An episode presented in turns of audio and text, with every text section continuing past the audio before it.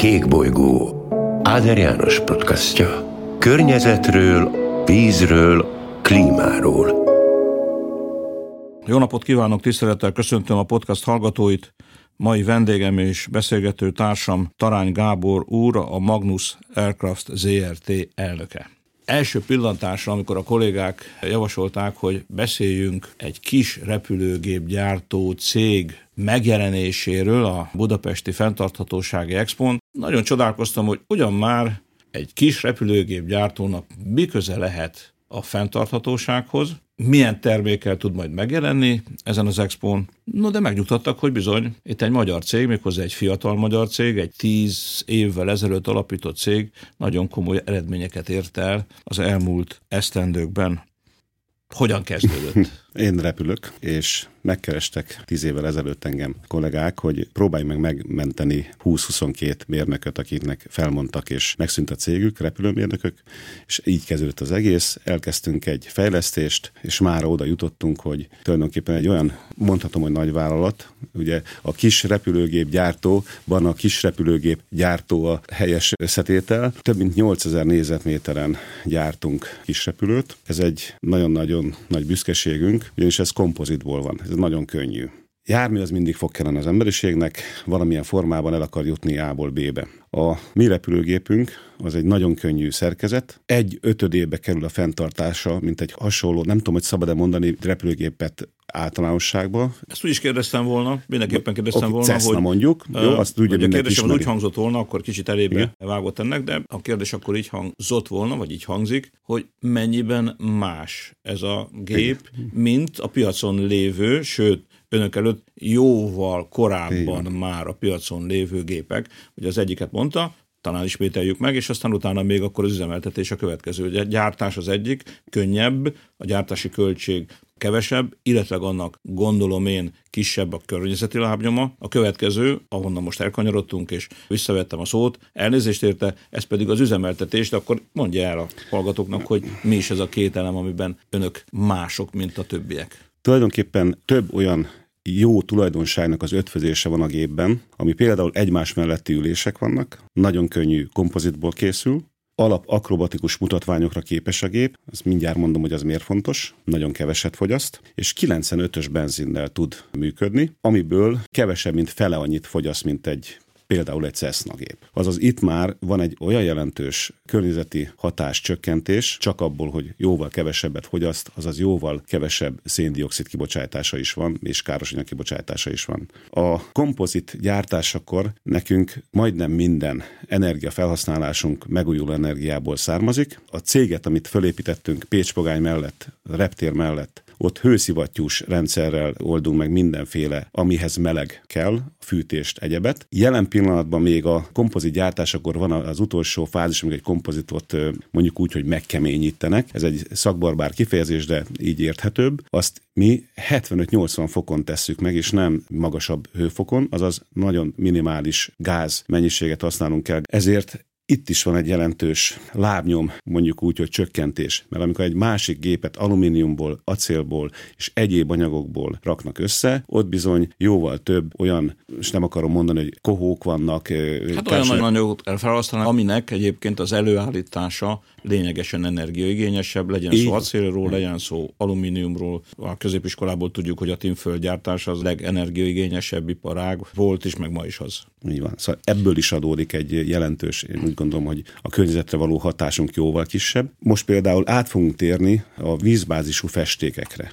Ez azért fontos, bármilyen műanyag alapú festékeket használ az ember, akkor abból biztos, hogy keletkezik káros anyag. Mi mindenképpen át fogunk térni egy éven belül az ilyen festékre, és ezzel párhuzamosan biológiai szennyvíztisztító rendszert fogunk hadrendbe állítani, és innentől kezdve például ez a fajta károsanyag kibocsátásunk is meg fog szűnni tulajdonképpen. Ilyen szerencsé, hogy ön előtt egy héttel Bodnár Attilával, az Organika társalapítójával beszélgettem, úgyhogy ha találkoznak majd az expo területén, akkor mindjárt lehet, hogy tud tőle ötletet is kapni, hogy egy biológiai szennyvíztisztítást a cég mellett hogyan és miként lehet majd megvalósítani. Nagyon jó. Köszönöm szépen a javaslatot. A kompozit előállítása során tulajdonképpen igazából ez az egyetlen hő bevitel történik, az összes többi az normál szobahőmérsékleten történik, kisebb energiaigénye van. Napelemeket is akarunk használni mindenképpen, a elég nagy felületű tetőnk van, ugye, mint említettem, egy olyan 8000 négyzetméternyi ez a gyár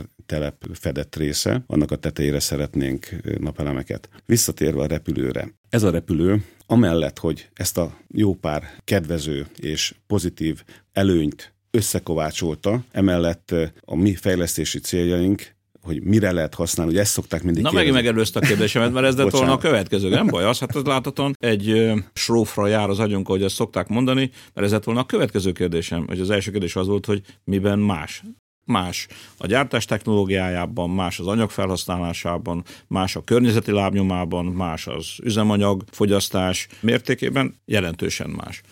Mire lehet használni? Ez lett volna a következő kérdésem. Az egyik például a 9G tud ez a gép.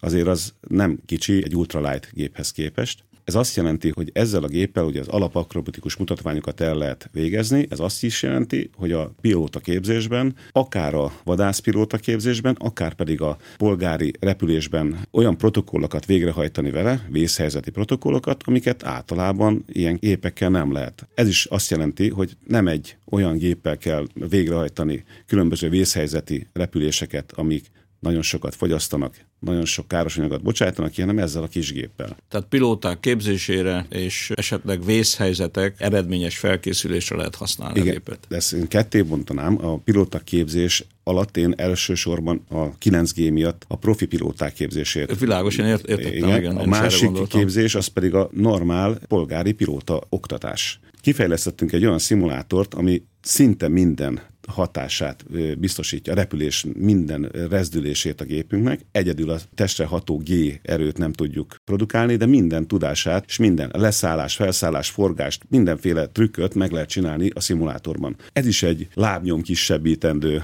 hatás, mert egy szimulátorban tudja az előképzést felvenni a pilóta, hogy egyáltalán milyen affinitása van. Tehát profi pilóták és civil Így van. Ez a, a képzése is. Aztán nagyon sok gépet adtunk el, például csővezetékek megfigyelésére. Olajvezeték. Mondjuk olaj és gázvezetékre gondoljunk? Olaj, gáz, villamos vezetékek, egyebeknek a megfigyelésére, ellenőrzésére. Van-e sérülés, esetleg Így egy természeti van. katasztrófa okozott-e valamilyen súlyosabb Vagy hogyha okoz valamit, akkor annak a vagy átvizsgálása vagy megvizsgálása. Aha. Ezzel párhuzamosan meg kell említenem, hogy fejlesztettünk egy olyan gépet, amelyik mi Sentinelnek hívjuk. Úgy kell elképzelni, hogy 80-100 kilométerre tudja továbbítani a jelet a földi egységnek. Két kilométerről egy nyulat detektál éjjellátóval, azaz a esetleg határsértők, vagy vadrezervátumoknál, ahol védik ugye a vadakat. Hát és például a vadorzók, vadorzók ellen. Így van, vadorzók ellen nagyon hatásos, de nappali 4K-s felvételeket készít, olyan biztonsággal tudják utána elemezni ezeket a képeket, amiket készít a gép, nagyon minimális késéssel szinte azonnal tudják. Tudják használni a gépet biztonsági célokra,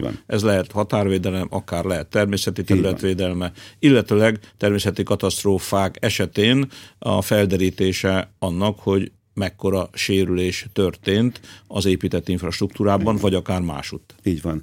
Nem tudom, hogy elnök úr tudja, mekkora költsége van egy hasonló képességű helikopternek. Fogalmam sincs. De a 5-10-15-szöröse tud lenni mint a mi gépünk. És ugyanazt az eredményt éri el? És ugyanazt az eredményt éri el. Tehát önök Így van. jelentősen, hát jelentős azért az 15 annyi költségből tudják ugyanazt az információt megszerezni, mondjuk így, így a központ, vagy a döntéshozók így. számára, amire szükségük van, mint egy hagyományos helikopteres felszállás. Nem véletlen, hogy például a nigériai miniszter, légügyi miniszter is volt itt egy hónappal ezelőtt, és már megkötöttük velük az üzletet, már vásárolnak gépeket, most 10 darab gépet vásárolnak, de további képzőgépekre van szükségük. Na, hát ez nagyon jó hír. A mezőgazdasági célra? Természetesen lehet arra is használni. Most azt azért megjegyzem, hogy 10 éves cég ugyan, de maga a Magnus ZRT az 14, akkor az 7 éves, és egy fejlesztés közben vagyunk most. Kicsit megelőztük a fejlesztésünket a gyár építésével.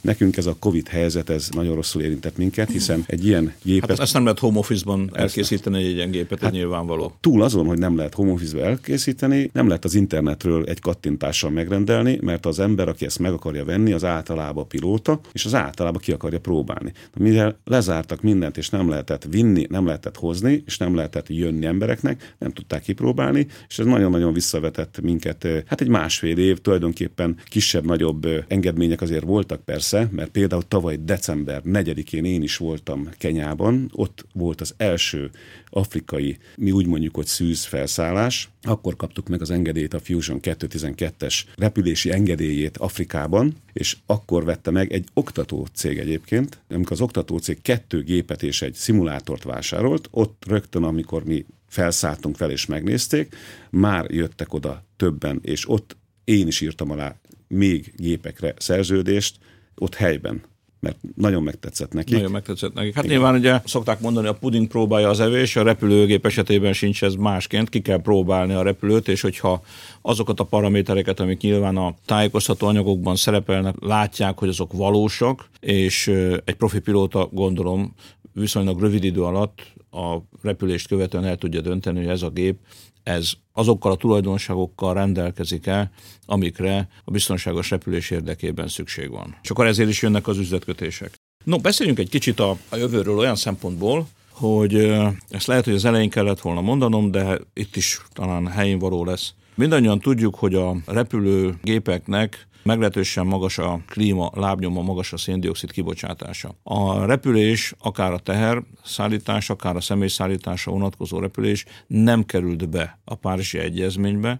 Azóta az elmúlt hat esztendőben folyamatosan zajlanak a tárgyalások, hogy hogyan lehetne a repülőgépeknek a környezet terhelését csökkenteni. Eredményre még nem jutottunk. Folyamatosan újra és újra felröppennek hírek, hogy hogyan lehetne átállítani a repülést az úgynevezett e-repülés repülésre, tehát elektromos módon akkumulátorok segítségével hogyan lehetne repülni. Úgy tudom, hogy önök is próbálkoztak ezzel, és komoly eredményt is értek el nyilván az önök kategóriájában. Köszönöm szépen, hogy felhozta. Én majdnem átsiklottam ezen. 2016-ban Friedrichshafenben mi kaptunk egy nagyon nagy elismerést a repülős szakmától. Nekünk 40 percet tudott kizárólag elektromos motorral és elektromos üzemanyaggal repülni a gépünk nem tudom, hogy szabad-e mondani a céget, akivel Siemens volt a, az a... Minden tovább nélkül szerintem Siemens nem, volt az a cég, az. akivel mi közösen tulajdonképpen a sárkányt azt mi adtuk, ő pedig a motort, az invertert és a, az akkumulátort. Egy olyan fejlesztésbe kezdtünk, hogy először csak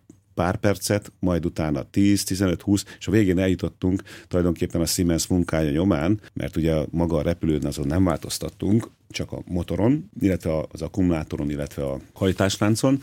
Ezt a Siemens végezte el, és nagyon sokat repültünk azért, hogy bebizonyítsuk, hogy van jövője, van lehetősége. Utána ezt a Rolls-Royce-szal folytattuk, és most... Nem kis pályásokkal vannak hát, akkor együttműködésben, mert az előbb említette a Siemens, hát most a Rolls-Royce, tehát egy kis igen. magyar cég, amely egy igen. tíz éves múltra tekintett vissza, ilyen nagy menőkkel dolgozik együtt, az mindenképpen a munkának az elismerése, én azt gondolom. Köszönöm szépen, én is így gondolom. Most van egy olyan tervünk, az Obudai Egyetemmel mi összedolgozva próbálunk egy saját fejlesztésű akkumulátor valahogyan úgy kifejleszteni, már vannak eredmények, de a lényeg az, hogy szeretnénk fölkerülni mi is arra a térképre, ahol azt jegyzik, hogy kik tettek és kik mit tettek ezért az elektromos járművek érdekében. De azért azt mondjuk el a hallgatóknak, hogy a siemens együttműködve, de végül is a saját kategóriájukban most önök ezzel a 40 perccel világcsúcs tartok. Tehát ezt még más nem tudta produkálni. Ez így van az a következő feladat, hogy tovább bővíteni ezt az időt, és nyilván ennek az egyik, tehát laikusként is ezt könnyű kitalálni, hogy az akkumulátoroknak a súlya az, ami igazából a szűk keresztmetszet. A technika tulajdonképpen meg lenne az elektromos hajtásra, az üzemanyag, tehát pontosabban az, hogy mennyi akkumulátort viszek föl, mennyi áramot tudok tárolni a megfelelő repülési órákhoz. Na itt kell a súlycsökkenés, mert egyébként a repülő az hát meglehetősen elnehezülne. Tehát az a lényeg, hogy önök világbajnokok ebben a tekintetben most, és folynak a fejlesztések, tehát van esély arra, hogy jelentősen növelni tudják a repülési időt ezzel a kísérleti géppel. Azt azért hozzáteszem, hogy a szárny kialakítás nagyon-nagyon fontos. Egy repülőgép szárnya ugye lehet aszimmetrikus és szimmetrikus. Felhajtó erő akkor növekszik, hogyha aszimmetrikus, és a felső, mondjuk így oldala, a szárny felső fele, az hosszabb tulajdonképpen hosszabb utat tesz meg a levegő, és ez a vákum, ez a felhajtó erő. Ezt ellestük a madaraktól, nem? Igen, Tehát igen. ez hasonló, Igen. hasonló logikával Igen. működik, mint ahogy a madarak tudnak repülni. Na de a miénk az nem olyan. Pontosan azért, mert akrobatikus mutatványokra képes, Aha. a mi gépünk szárnya a szimmetrikus.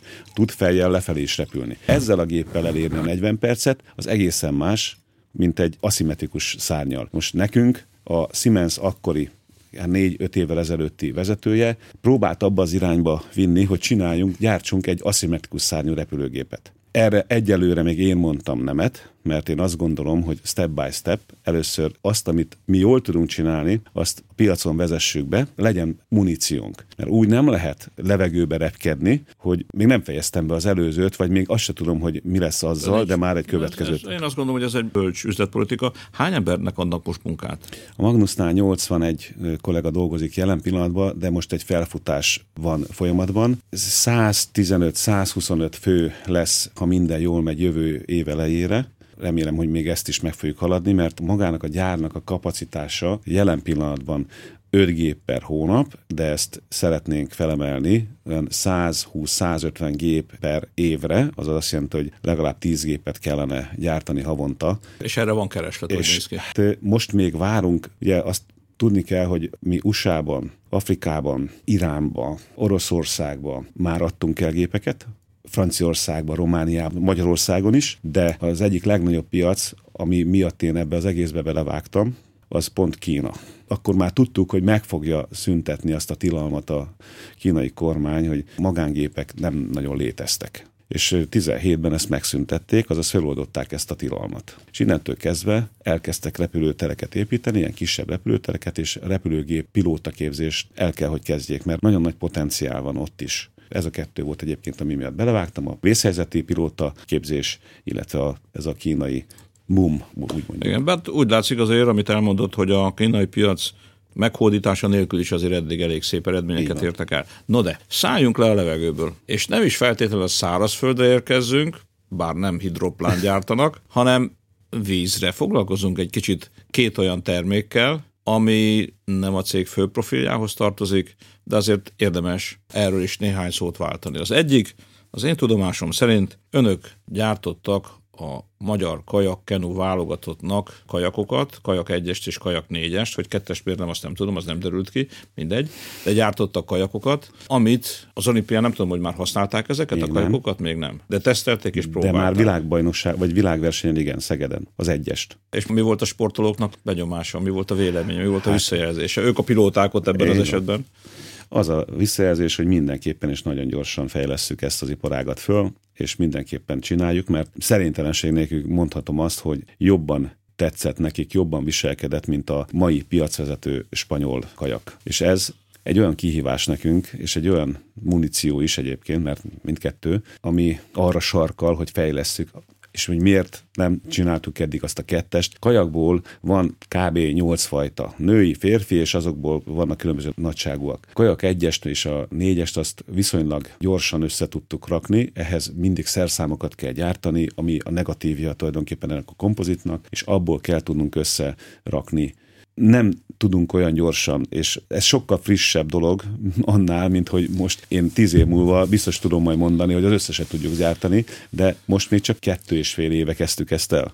Jó, de, akkor, jó, de akkor lehetséges, hogy három év múlva újra olimpia lesz, ugye most egy évvel később lett a. Tokiói olimpia, tehát a következő olimpián az önök reményei szerint a magyar válogatott és mindig jó eredményeket elérő sportolókról beszélünk, hogy a kajakkenu válogatott mindig azért nagyon szép eredményekkel érkezik haza az olimpiáról, ez most is így volt Tokióban is, tehát a következő helyszínen már esetleg az önök kajakjait használhatják a magyar sportolók.